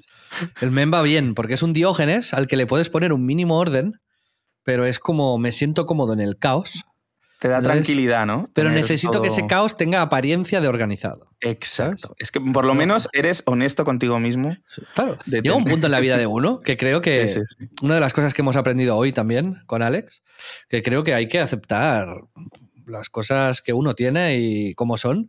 Y lo hablamos también en un podcast, creo, de la primera temporada, Pedro, donde hablábamos de eso, ¿no? De, de- de, bueno, a veces tenemos eh, rasgos de personalidad o movidas que nos gustan más o menos de nosotros mismos, pero algunos de ellos, con la edad, uno decide no intentar cambiarlos, y- sino al contrario, casi potenciarlos, ¿no? Sí, sí, sí. Yo- cosas, yo- que, cosas que sí. abandonas y dices, a la mierda, esto es así. Yo sé, por ejemplo, que en, en los proyectos, yo soy, soy emprendedor y en los proyectos que emprendo, y Alex es un poco igual en ese sentido, creo. O sea, mucho, mucho menos desorganizado que yo, pero tiene una gestora, ¿no? Que, que le, que le- le ocupa, pues, eh, se ocupa de, de muchas cosas que hace. Pero yo sé que cuando empiezo un proyecto, la parte de organización financiera, Excel, no sé qué, yo te puedo hacer un business plan, te puedo hacer un deck, pero cuando ya me tengo que meter en la burocracia, ya he decidido que esto no lo voy a hacer. Entonces prefiero no cobrar y tener a alguien que lo haga por mí e incorporar a alguien en el equipo y tal, porque es que si no se va a resentir el proyecto, me voy a resentir yo. Totalmente. Entonces, eh, prefiero. Tal. Podría intentar cambiar y convertirme yo en esa persona que. Podría. Podría pues ponerme unas rutinas, un orden, un tal, un. Pero ya es como es too late, ¿sabes? No, te compensa ya. No me voy a convertir en eso, ¿no? Al contrario, pues bueno, ¿en qué soy bueno yo? Pues en otras cosas, pues me voy a centrar en esas, ¿no? Entonces, sí. pues está, está, está bien conocerse a uno En mismo realidad ese es como- sentido y no avergonzarse tampoco de Justo. las debilidades y luego potenciar las fortalezas sin pasarse y siendo, bueno, pillando un poco de distancia a veces, ¿no? Porque tampoco es plan de... No, pero es verdad, tú puedes hacer lo que puedes hacer y no hay que frustrarse por lo contrario. Esto es como, no sé qué lo esto era como decir, eh, era como pedir, es como pedirle a una mesa que te haga la cocina, ¿no? Es una mesa. O sea, yo, yo jamás podré hacer, podré cerrar un puto trimestre porque no entiendo nada, ¿eh? me rebota la información de los números. Soy un discapacitado numérico, no pasa nada. Entonces yo tengo, yo tengo un triángulo montado con mi madre y la gestora. O sea, Total. yo hablo con mi madre para que mi madre hable con la gestora y le pago a mi madre. Porque no quiero saber nada. Y los proyectos, pues como somos, somos, yo soy lo que, lo que decíamos ahora, Pedro, yo puedo ponerme algo, lo empiezo y lo acabo a saco y soy muy eficiente en esa tarea, pero cuando tengo, una, cuando tengo que tener una visión global de un proyecto, organizar muchas piezas de algo, soy muy malo a medio o largo plazo. Entonces, pues en la llama está Ana, que es la encargada de la producción de, de la llama y lleva la coordinación de los rodajes, todo. Y, y porque yo soy un discapacitado para eso, no sé hacerlo. Y no quiero. Y me molesta. Y, me perjudica. Y me perjudica a mí, perjudica al proyecto. Con lo cual, delegar lo que no se te da bien y odias hacer, es que es lo mejor que puedes Y- hacer. y luego es no, bueno- es una resistencia. Y- sí. pero es bueno también, a- otra cosa, ¿no? A veces, sobre todo antes, ¿no? Cuando uno empieza, intenta ocultar esas... No le voy, no quiero llamar deficiencias, ¿no? Pero son, bueno, pues esas cosas que no sabemos hacer o que no nos gusta hacer. Es importante comunicarlo al equipo, ¿no? Y que la gente entienda que a ti te pueden pedir lo que te pueden pedir, ¿no? Pero, pero es eso, no le pidas a una mesa que, que te cocine la, la cena. Sí, sí, Pues- es una mesa. Pues ya el- está. ¿Tú qué eres? ¿Una mesa? ¿Tú una ventana? ¿Tú no sé qué? Pues cada uno que haga lo que sabe hacer bien. Y si se juntan las piezas correctas es cuando los proyectos van bien. Porque si no estás todo el rato luchando contra natura y, y- y acabas quemado. Era como a mí me pasó con Copy Mouse. Yo llevando clientes, yo sabía hacerlo, pero ni quería ni se me daba especialmente bien. Entonces, claro, al final cuando lo delegas es cuando todo empieza a ir mejor y, y tu vida cambia. Porque es que es como cuando te detectan, te detectan una intolerancia en la comida, ¿sabes? que de Ujú. repente te lo quitan y dices, hostia, vivir era esto, ¿sabes? es un poco eso, sí, sí. Lo comparto total. Bueno, pues eh, Pedro, no sé si quieres hacerle alguna pregunta más sobre lo profesional a Alex. Antes de pasar, de pasar. eh, Ole, al- ole, a pasar. Antes de pasar a- al, al top que hacemos cuando tenemos un invitado inspirado en algo, en algo de la Sí. vida de este, de este invitado. Yo tenía, tenía una pregunta si tenía algo o tenéis alguna recomendación, ya que estamos grabando el podcast completo con, con Alex, por seguir un poco la estructura del programa y ver si hay algo que hayáis visto últimamente, escuchado, eh, comido, que sea digno de mención para que nuestros amigos que siempre nos hacen caso, porque no, no sé Me por voy qué. a Mem y lo tengo ahí todo apuntadito. Maravilloso, ¿ves? Es que todo... todo, todo Yo os quería, os quiero hablar de un producto que he estado viendo y he estado investigando, porque como yo comenté y me ha escrito gente mm, como Pablo Albarracín, que pondremos un audio suyo la semana que viene. ¿Tú la semana que viene estás, Pedro, todavía? o Sí, no? sí, sí. Pues mira, lo pondremos. Pero no, en Twitter me no paro de encontrarme hilos sobre ChatGPT, sobre todo, sobre IA y sobre mm, anti-aging.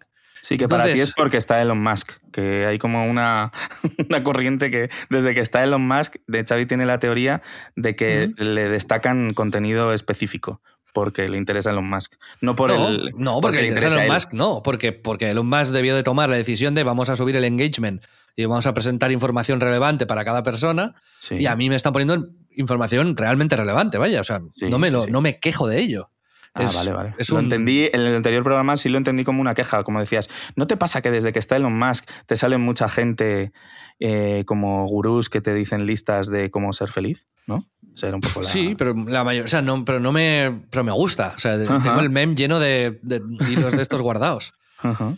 Pero en, en una cosa de estas era pues los siete hábitos que he hecho que han cambiado mi rutina, no sé qué, ta, ta, ta. Uno de los que recomendaban, y luego he visto varios vídeos de YouTube y me he estado documentando un poco, es una cosa que se llama POT3 Cover. O sea, POD, espacio, número 3, espacio, cover. ¿Eh? De una, em- de una empresa que se llama 8 Sleep.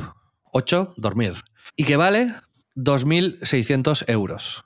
Ah, está bien. Que básicamente es una máquina súper silenciosa que hace cero ruido, que vendría a ser del tamaño de un subwoofer, no, sé, un altavoz pequeñito.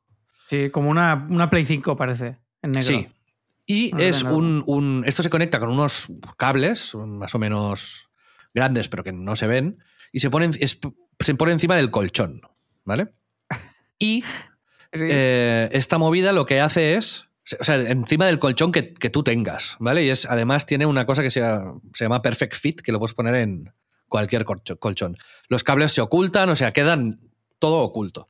Y básicamente lo que hace esta movida es calentar o enfriar la cama.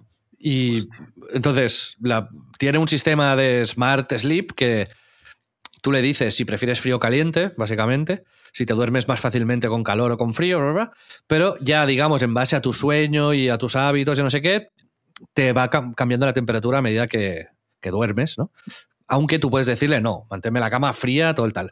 Si tenéis pareja y queréis cada uno dormir en su lado, uno puede dormir con calor y el otro con frío, que eso también está guay, básicamente. Increíble. Pero bueno, esta es una de las movidas que yo soy personalmente de dormir con frío, me gusta, o sea, Mm. me gusta la sensación de fresquito.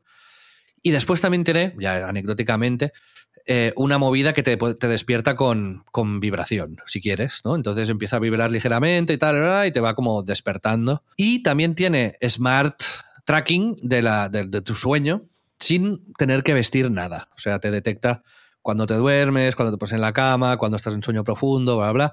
Pues eso no hace falta usarlo. Si ya tienes un Aura Ring como yo, o un Apple Watch o lo que sea, pues es mejor el traqueo de tal, ¿no? Pero me pareció, digo, vale, son 2.600 euros, pero es que todas las reviews que he estado viendo lo dejan mm, acojonante, vaya. Qué guapo. Es ¿Te lo has algo, comprado? mm, no, pero es- voy a ver más vídeos. Voy a Va a caer, va a caer. No, conociendo a Xavi, a cuando, es que cuando estáis oyendo esto, ya tiene ya dos. está instalado. Está instalado en, en el, En el sofá sofá. Y, en, y en la cama, tío. De momento estoy inscrito en la newsletter de estos. Ya sabes, estoy. Pero contra qué estás intentando luchar, tío. Cómpralo ya. Si es que te conoces, yo no sé cómo, cómo ya conociéndote no dices. ¿Ves? Esta es de la, la historia esta de asumir de ti mismo tus.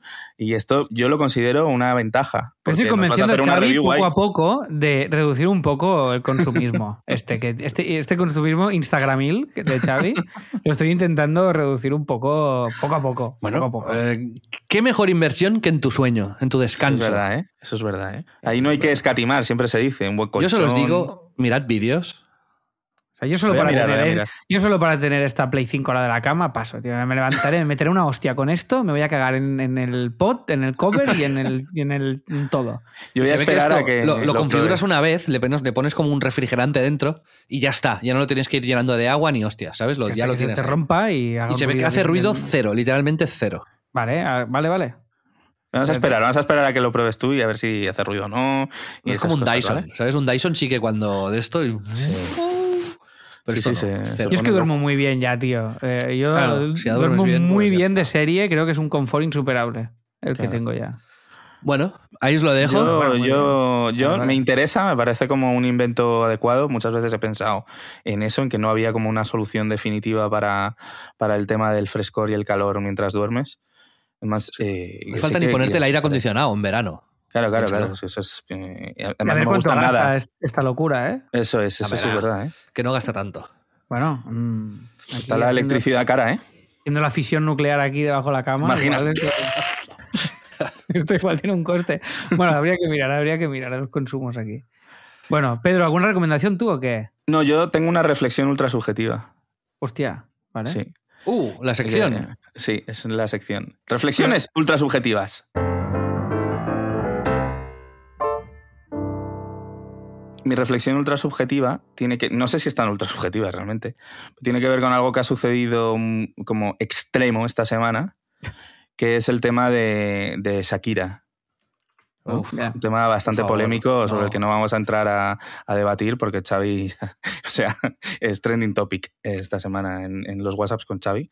Pero eh, es concretamente sobre un tema. Sabéis que en la canción que Shakira le dedica a su ex marido, o bueno, separado, no sé cómo es, pero eh, nombra a marcas, ¿no?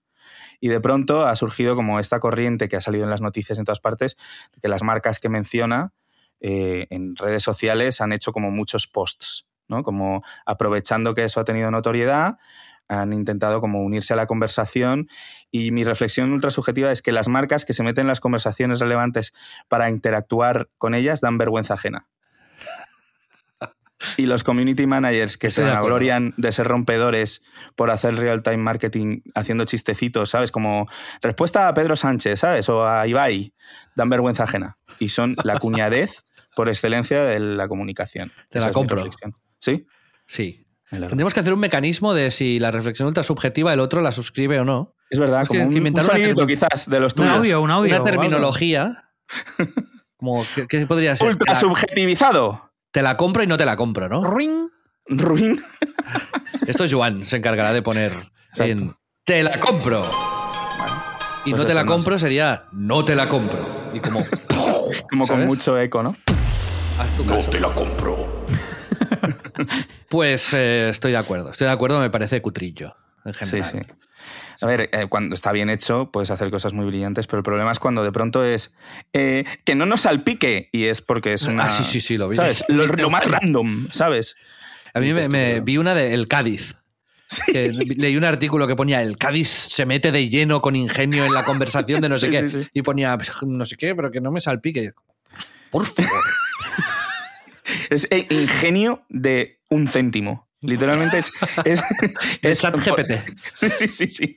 Es, si me ponen una pistola para hacer ese post, no lo hago. Así es. Esa, es mi, esa ha sido mi reflexión ultra subjetiva. Hasta aquí esta sección. Muy bien, yo la comparto también, ¿eh? Genial, gracias, Alex. ¿La compras? Sí, sí, la compro. Bien. ¡La, compra! La compro. Sí, sí. Y aparte, a mí, me- bueno, es que a mí me da asco, la actualidad me da asco en general, concepto. En serio, en serio. O sea, me da, me da puto asco. No, no escucho nada de actualidad. No, me da igual todo. El fútbol lo odio y Piqué y Shakira, imaginaos lo que me interesan.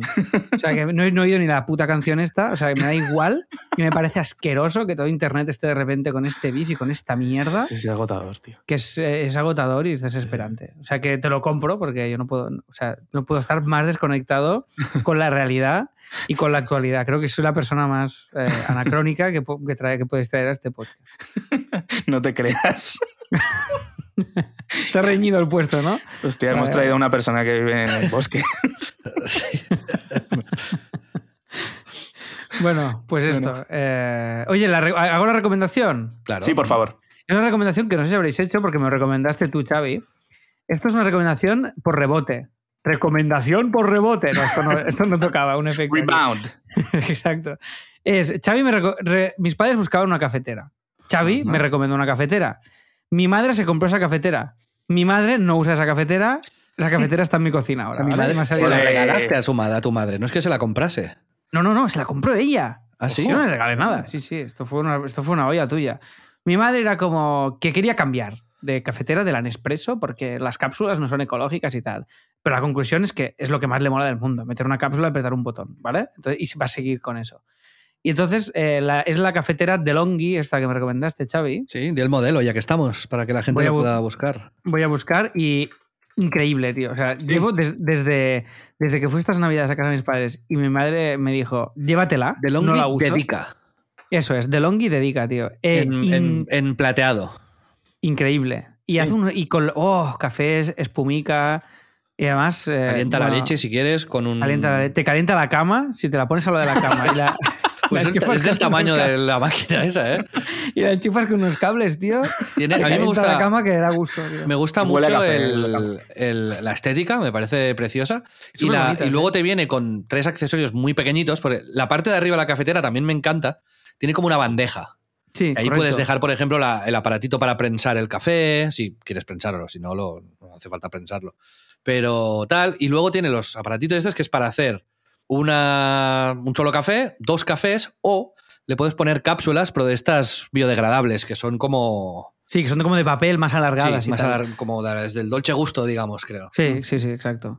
Que supongo que DeLonghi también tiene estas cápsulas de marca y tal. Pero yo estoy haciendo el café con. Que, que ya. Yo me hacía la cafetería italiana ya. Pero esto es la hostia. Además, como tiene lo de la leche y tal para calentar. Y ahora está, ojo, no sé cuándo se emitirá esto, pero ahora está con un 37% de descuento en Amazon, por si tenéis Ostras. interés, porque está muy bien. ¿Cómo era, perdón, el nombre? DeLonghi, de, DeLonghi dedica. dedica, tío, que Dedica, parece un vale, vale. Metali- cantante metalizada. Está en negro y en rojo, pero la metalizada es tal. Y el café, tengo que decir que sale cojonudo. Se tiene que limpiar con un antical cada 5 o 6 meses o algo así. Y Hostia, no sabía esto. Sí, ver, pero es muy fácil. Es, bueno, hace un ciclo de 30 minutillos, básicamente, para que no sé de esto. En, en el Telegram del Premium hay, hay muchos fans de la de Longi porque fue un tema que hablamos en su momento y saludos a, a Víctor y a, a Borja que son usuarios de DeLonghi también y es verdad que la gente que tiene De cafeteras Longers. de esta marca son los DeLongers y sois, sois gente muy apasionada de este tema, casi tanto como Xavi de dormir fresco. O caliente, porque puedes cambiarlo Exacto, ¿eh? con la caliente. máquina. Vale, vale. Eh, vale, pues era esta la recomendación de, de objeto, gadget, cosa. En este podcast somos muy de café, la verdad. Vamos a acabar rápido con el top, porque luego tenemos en el Premium, a Alex le preguntaremos sobre sus negocios, que nos cuente un poco de cifras, de problemas.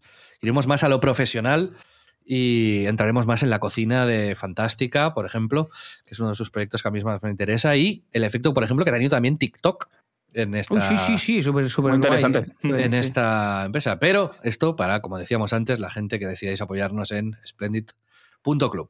Pero el top, siempre hacemos un top relacionado con el invitado, el invitado que tenemos. Y como Alex es cómico y guionista, hemos decidido eh, hacer un, un top 3 De, de cada uno. cafeteras.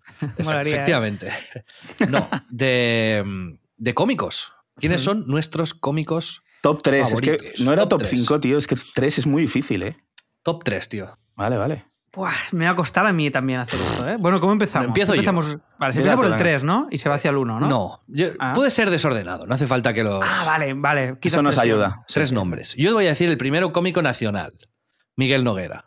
Buah, increíble. Es mi cómico Compro. español favorito. Compro. Y lo, Compro. lo incluyo, lo incluyo 100% en, en mi top. Lo he ido a ver el Ultra Show, no sé, 10 veces, o no menos, pero 5 seguro. Y, y me, me flipa. O sea, me hace llorar de risa cada vez que lo veo. Es increíble, tío. No, Ah, Es el mejor.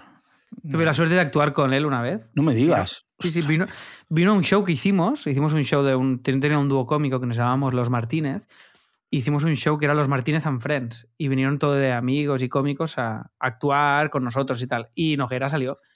Y, hostia, ese día lo recuerdo con un cariño increíble. Y bueno, lo conozco. Y es majísimo y es extraordinario. Y soy, comparto y ficho el fanatismo por Miguel Noguera, que es la hostia. Está muy bien.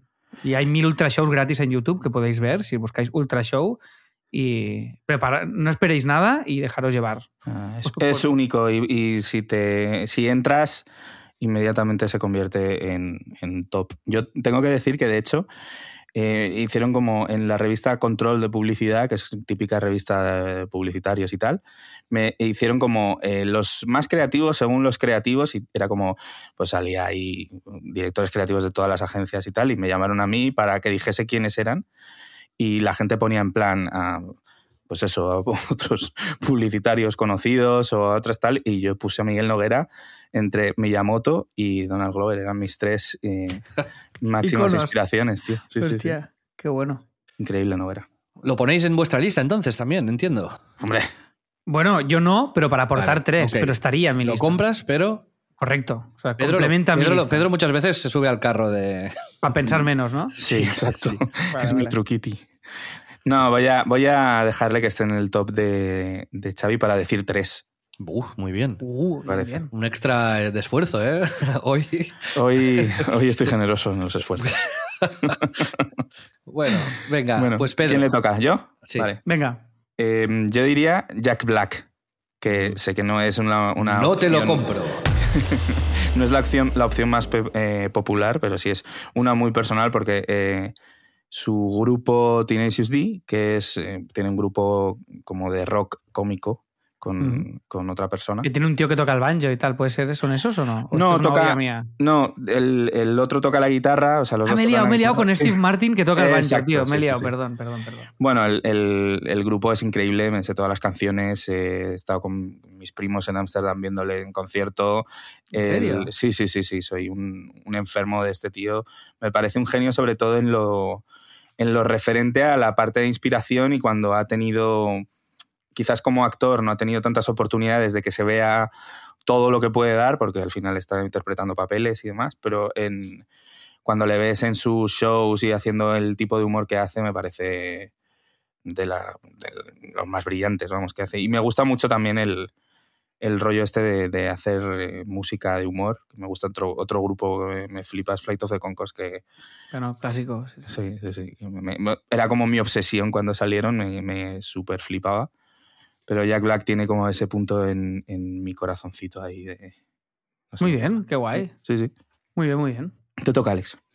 Eh, compro, ¿eh? También, Jack Black, ¿Sí? me parece talentoso. Sí, no conozco tanto su vertiente musical, pero Pues su te lo recomiendo, si podéis, Tenacious D en Spotify. Me parece un, un genio, tío. Sí, y sí. tiene una comicidad brutal y no sé, y todas las pelis me, o sea, me funciona siempre y me mola. Total. No sé si estaría en el- mi top, pero Ujú. me, me- tengo mucha simpatía por Jack Black. Sí. Eh, mi top, y ya os digo que es el uno, para mí es Pepe Rubianes. ¡Ojo! Para, para mí es el. eh, para, es el- total. para mí es el cómico que hizo que yo me quisiera dedicar a esto, Qué en top. parte. Fui a verlo de pequeñísimo con mis padres y tal al teatro, no entendía nada, pero. y con- conmigo no sé Con- si fuimos alguna vez. ¿Tú y yo fuimos a ver a Rubianes? Hostia, no lo sé, tío, puede ser. Es que fui varias veces. Creo que sí, era la Y- época y- de todo Sabina y todo Y eso. la época aquella, tío, puede ser. Y aquello me, me volvió totalmente loco, tío. Eh, Vale. Y fue como una. Y me sigue pareciendo hoy en día. Porque además, Rubianes, lo loco es que empezó a hacer stand-up cuando nadie hacía stand-up en España. Es verdad. Literalmente. Es decir, Sí, sí, sí. empezaba el Club de la Comedia, que eran pillar actores de, de siete vidas y hacerles monólogos de la comida de los aviones, qué mala que Sí. está y, y brilla por la noche, y de repente tenías a un tío haciendo un monólogo con un estilo, un mundo propio, un universo y un carisma y un tempo y una, y una cosa, tío, que yo no había visto nada igual y sigue pareciéndome el Rubianes solamente de los mejores textos de stand-up que se han hecho en este país Te lo compro. Mm, No sé cuantísimos Yo años también. después. O sea que. Top- y ya os digo que este es el 1, ¿eh? Directamente. Lo ordeno ya en el 1. Qué está. fuerte. Muy bien, muy bien. Compráis. Muy buena, muy buena referencia, tío. Desde luego, si no, si hay gente, bueno, nuestro público es eh, de entrado en años normalmente, pero si no lo conocéis, seguro que en YouTube hay, bueno, bueno los en hay. YouTube tendréis muchos cortes Muchas y si cosas. buscáis Rubianes solamente también os lo podréis pillar por ahí o descargar o pillar en Wallapop en DVD. El show completo que se grabó en el Capitol de Barcelona. Claro, esto era muy conocido en Cataluña y probablemente fuera de Cataluña no, no, no, no resuene tantísimo. Pero miraros este monólogo porque es una cosa... Es Hubiese una molado entrevistarlo a Rubianes porque también el tío se fue a vivir a Kenia. O sea, él ya, ya vivió la vida como, eh, como quería. No, máxima admiración a esta persona, Sí, la sí. verdad. Sí, sí. Bueno, sigo. Sí. Venga. Yo os diría un humor ya más, más político, por cambiar también un poco de, de tercio y no hacerlo todo similar. Os diría que me encanta a mí Bill Maher, que tiene un programa Ah, en sí. HBO que se llama Vale, Real sí. Time. El amigo de Rubius. ¿no? ¿Por qué? Maher. Ah, Mangel. Va. Gracias. bueno, pues el... eh, Me ha hecho gracia a mí, ¿eh? sí, Gracias. Lo sepas. Real Time with Bill Maher. Pues Bill Maher, que escribe M-A-H-E-R, en- creo que si tenéis HBO lo podéis ver.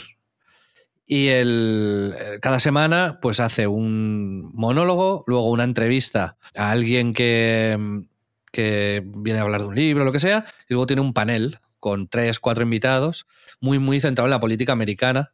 Tío, es, muy de izquierdas, es pro legalización de la marihuana, tiene sus más y sus menos, pero bueno, era enemigo a muerte de Trump. Trump lo había muchas veces públicamente rajado de él y él evidentemente de, de Trump. Pero me parece que es, o sea, lo que aquí en España los late nights que se han hecho, digamos, son una, una sombra al lado de lo que para mí hace Bill Maher. Me parece el como programa serio, no es, nada rompedor, no es nada pues eh, disruptivo, pero hace, digamos, el, el- el canon del late night eh, a la perfección. Y me- Mejor es él. Él- para mí tiene como una inteligencia, o sea, es, es asqueroso lo, lo lista que es esta persona.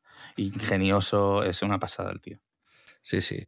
Y es, es amigo eso, porque es de, de, de- de mogollón de peña súper tocha de Estados Unidos y se los va trayendo al programa, sí, al Exby. Y, y bueno, lo recomiendo mucho, vaya. Sí, y es como, como así me pongo el día de la política americana. Es, es la- Ajá. la- mi manera. Entonces, lo- lo- no sé si lo veo cada semana, pero, pero ahora hace tiempo que no, de hecho. Pero una época que siempre, siempre, siempre lo miraba. Y tiene un documental que se llama Religulus, porque él es, además, es súper, súper ateo. Invita mucho a su programa a Neil deGrasse Tyson, que es mi persona favorita de Estados Unidos, posiblemente. y en el documental este de Religulus, pues, bueno, habla de lo, de lo absurdo de la religión, según él, ¿no? Y viaja por el mundo, pues, eh, intentando demostrar su tesis de que hay que ser ateo. Y eh, me flipa, me flipa Bill Maher. Así que este es mi segundo. Muy bien, lo compro también. No, Sí. no entra en mi top, pero lo compro. Tampoco, sí. No entraría ni en mi top 10, la verdad, pero me gusta. Muy bien. Bueno, Yes. me toca, ¿no? Sí, Mm. Bueno, Larry David. muy bien, sí, hombre. Sí, Sí. perfecto. Bueno, es. Sí, sí, tanto por Larry David como por. Seinfeld. Sí, sí, total. Bueno, es eso, es uno. Creo con, con Seinfeld, eh, la serie Seinfeld. Y fue el productor ejecutivo y luego ha hecho, ahora tiene esta serie que nos comentaban además en el premio hace poco que, que bueno, que los primeros episodios y el- la, la dificultad de este tipo de humor, cuando ya ha pasado tantos años, ¿no? De las primeras temporadas de Curb Your Enthusiasm, que es la, la serie que él protagoniza, que podéis encontrar en HBO. Bueno, se llama Larry David, de hecho, ¿no? En, en, el español, sí. En español, sí, sí. Pero en inglés es Scorpio Enthusiasm. Sí. Y, y nada, es, es que hay que hay que escucharle, hay que. Creo que es como el, el- el número uno a la hora de escribir chistes para, para televisión y con su personalidad, que es única y como personaje ya en sí mismo es irrepetible, vamos. Me parece acojonante. Muy bien, lo compro 100%. Lo compro, vaya, compro. y de Mil, hecho, Larry David, mil, mil. sí, Sí, lo sí. quería meter en, en mi lista porque quería hacer uno de late night, uno de, de teatro y otro de ficción, Pero ahí está. Si hubiese sido listo, eh, nadie te hubiese pisado a Bill Maher, ya, ya. ¿sabes? Ah, Tienes toda la razón del mundo, sí. mm, vale, Alex. Eh, vale, eh, hay- a ver, yo hay muchos, ¿eh? pero voy a, voy a introducir un nuevo concepto que es un nuevo género o una nueva. ah, me da igual cómo lo queréis llamar. El humor gráfico, ¿vale? Que no lo Jo, hemos trabajado. bien. Y eh, a mí me flipa, y me encantaría dibujar como dibuja y hacer lo que hace, un humorista gráfico, viñetista, que se llama Daxon. No sé si lo conocéis.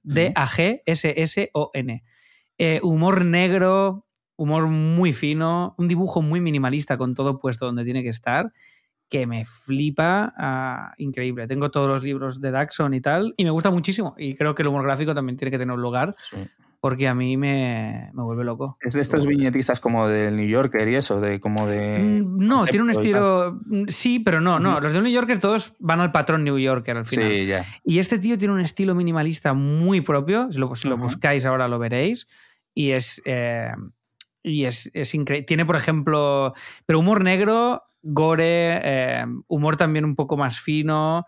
Es que no sé cómo explicar. Tiene uno de los dibujos emblemáticos que tiene es una pareja en una mesa y, y, el, eh, y la tía está con una tetera y le dice al tío, ¿quieres, ¿quieres té? Y el tío dice, no. Y el texto de abajo es anarquía en UK, ¿sabes? Eh, esto es un- una, una coña muy más fina, pero tiene una serie, por ejemplo, que hace cada Navidad que se llama Santa Exposed, que es eh, Santa Claus haciendo actos demenci follándose a los renos, bueno, cosas muy locas, pero es fantástico. O sea, tiene un universo propio, que es algo que a mí me valoro mucho en un artista, porque me pasa muchas veces con los de stand-up, que son graciosos y son buenos, pero no tienen un mundo propio. Verdad. Lo- lo- los cambias tirando el texto de otro y me funcionarían igual.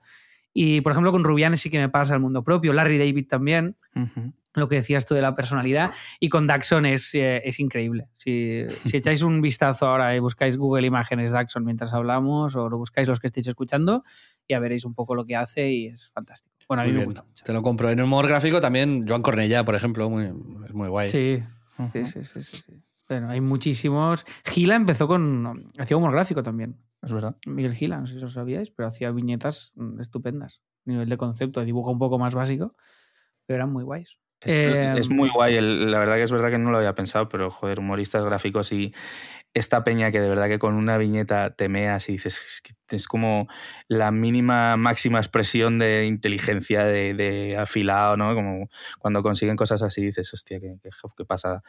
Que me pasa mucho con, también con, con la publicidad clásica de, de print, ¿sabes? De la doble página y el mensaje. Cuando llegas a algo muy bueno dices, hostia, qué, qué pasada. Muy guay. Muy bien. El mío, el tercero es David Broncano. No, es broma. Hostias. Es- Pablo Motos. Sí, sí, No, le pega más. El- el último que digo, y es el primero de la lista, si nos ponemos a ordenar, es Nathan Fielder, Ojo. Que es el creador de Nathan for You, Llegó la polémica a este podcast. de Rehearsal, productor de How to with John Wilson. Hemos hablado largo y tendido en este Sí, podcast. es eh, una figura para mí mágica, casi, te os diría. O sea, ya no es solo top en comedia, sino top vital de persona que crea eh, audiovisual. Y humor. ¿Compras, Alex? Eh, a ver, Alex es hater. no voy a ser hater. A ver, no, eres. no es verdad. Soy hater, no soy hater. De- con Rehearsal entiendo lo guay que es. Nathan For You entiendo lo guay que es. Entiendo ¿No que has visto en- Nathan for You? he visto episodios suficientes como para entender lo que significa, pero no conecta conmigo, no me gusta. Pero valoro lo que este tío ha hecho y significa y lo innovador que es y el tono y sí que lo del mundo propio, la personalidad que tiene. Lo que pasa es que a mí no me hace gracia su universo y su movida. Eh, me parece más rara que graciosa. Entonces a mí no me funciona. Pero eh, lo entiendo y, y- y me parece bien. O sea, ya- si, me, si me hubieras dicho... estuvieses insultando a, a mi padre ahora mismo. Si me hubieras dicho, si me hubieras dicho de rehearsal, te hubiera dicho, no compro. Pero si me dices Nathan, entiendo el valor que tiene y lo, y, y lo acepto y lo compro. No, no, no entra en mi top, pero me parece bien y me parece que se lo merece y que, joder, y que lo que ha hecho es la hostia y que es diferente, es nuevo y es muy guay. O sea que en ese sentido lo compro, pero yo no me pondría a verlo. Ya está, no pasa nada. Pedro. Lógico. Eh, vale. em, iba a decir, creo que Dave Chappelle. Está bien, bien, también te lo compro. Sí. Me parece. pff, no sé, es, es- A mí, para mí, me dejó una amiga americana hace un montón de años un DVD que estaba en otra zona. Tuve que hacer mil historias para, que, para poder verlo del de Chappelle Show y, y es. eh, a mí es una, una brillantez, un- una manera de, no sé, a mí me hace mucha gracia de siempre y, y fue como que me abrió eh, la cabeza a eso, a formatos, personajes, eh, eh, como la capacidad que tiene esta de, de hacer cosas tan distintas y, y siempre con esta... pues, No sé, a mí me hace mucha gracia, vamos. Lo pondría en mi top, eh, seguro. Muy bien, muy bien. Yo Muy también compro, ¿eh? O sea, Sí. te lo compro. Sí, sí, mola. He pensado en, en otra gente y tal, pero yo creo que es este. Porque, por ejemplo, eh, no he visto tantos monólogos de eh, Robin Williams, ¿sabes? Pero me parecía como. Dentro de lo que he visto, como esa capacidad de improvisación y ese ingenio tan, tan rápido, creo que es de las de los cómicos más brutales que yo he visto, ¿sabes? Pero, pero quizás no he visto tanto de él, ¿sabes? Así que por Sí, Robin Williams mola, eh, mola mucho, Jim Carrey también mola mucho, son este- esta escuela de, de impro y de... Pero para, a mí me pasa una cosa con esto, que queriéndolos un montón y valorándolos un montón, me saca un poco el histrionismo. Ya, te entiendo. Es, es todo una- el acting es tan demencial Sí, sí, sí. sí. que, ¿sabes? Como si ves un especial de Richard Pryor, por ejemplo, o el mítico de Ajá. Live in Concert de Richard Pryor, que lo sí. tenéis, en, creo que está, en- está en Netflix, o lo tenéis Seguro. disponible. Eh, hay mucho acting, pero es, es medido. En cambio, hostia, estos parece, tío, que, que- que vayan pasados de vueltas de, de Sí, sí. una, una cosa absolutamente. como una sobreactuación Es un poco Eh, agotador, sí, ¿no? Como agota- de- que a mí me agota como Sí, espectador. Es como, joder, un momento, por favor. Pero bueno, quizás también hay como un sesgo cultural ahí, ¿sabes? Que igual si estaba ahí yo en ese momento y era yo estadounidense y estaba ahí en público, lo hubiera flipado, ¿sabes?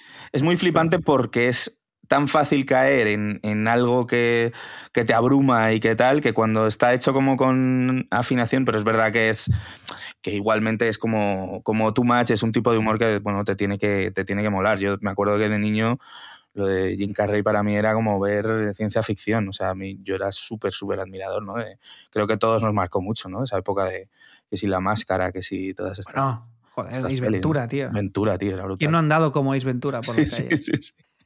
chutando una Yo caja. sigo, sigo andando así, de hecho. Ya, yo también, tío, por eso salgo poco de casa.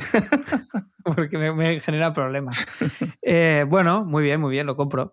Eh, me queda una solo, ¿no? ¿O no? Sí. Me queda una a Tú mí. y yo, ya está.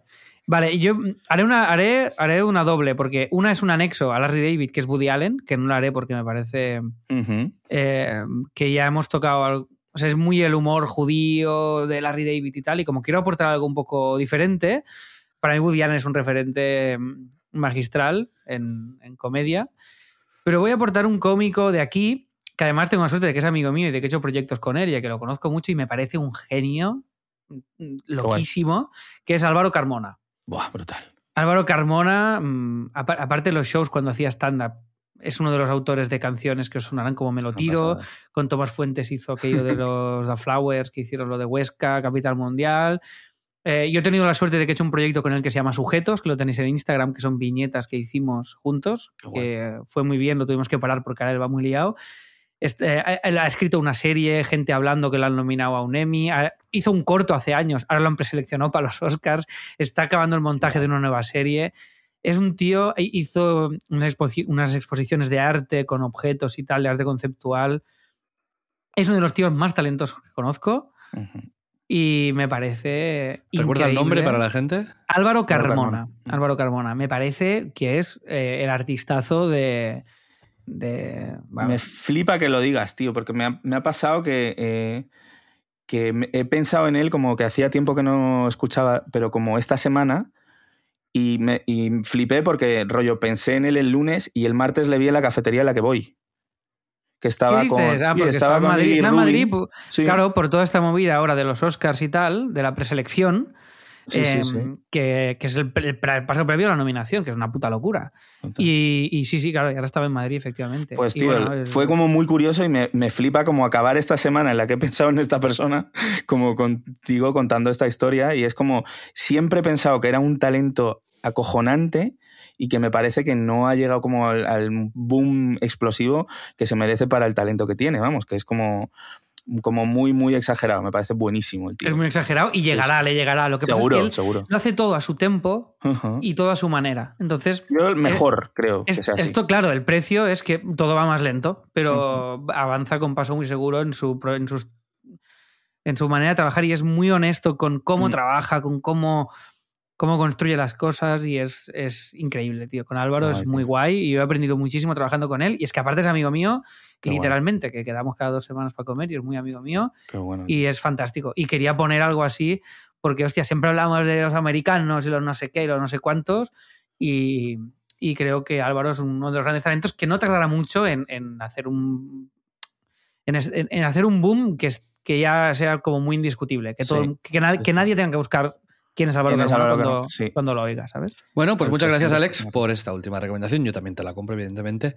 Y ya, hoy hemos alargado el programa un poco más de la cuenta, pero bueno, se lo merecía, nos lo hemos pasado muy bien. Y un poco más que se alarga en, en la parte premium para los que nos apoyáis. Para los demás, muchísimas gracias por escucharnos y nos vemos la semana que viene. Alex, un placer. Eh, el mío de venir aquí, gracias por invitarme. Gracias, Adiós. Alex. Abrazo, Apuntaros amigos. en crisis. Adiós, adiós. Chao.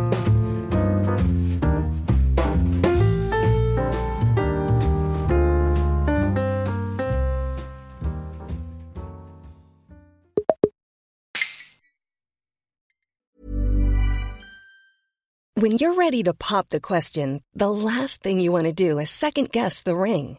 At Bluenile.com, you can design a one of a kind ring with the ease and convenience of shopping online. Choose your diamond and setting. When you find the one, you'll get it delivered right to your door. Go to Bluenile.com and use promo code LISTEN to get $50 off your purchase of $500 or more. That's code LISTEN at Bluenile.com for $50 off your purchase. Bluenile.com code LISTEN.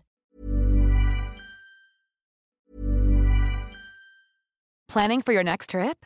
Elevate your travel style with Quince. Quince has all the jet setting essentials you'll want for your next getaway, like European linen, premium luggage options, buttery soft Italian leather bags, and so much more. And is all priced at 50 to 80% less than similar brands. Plus, Quince only works with factories that use safe and ethical manufacturing practices. Pack your bags with high-quality essentials you'll be wearing for vacations to come with Quince. Go to quince.com slash pack for free shipping and 365-day returns.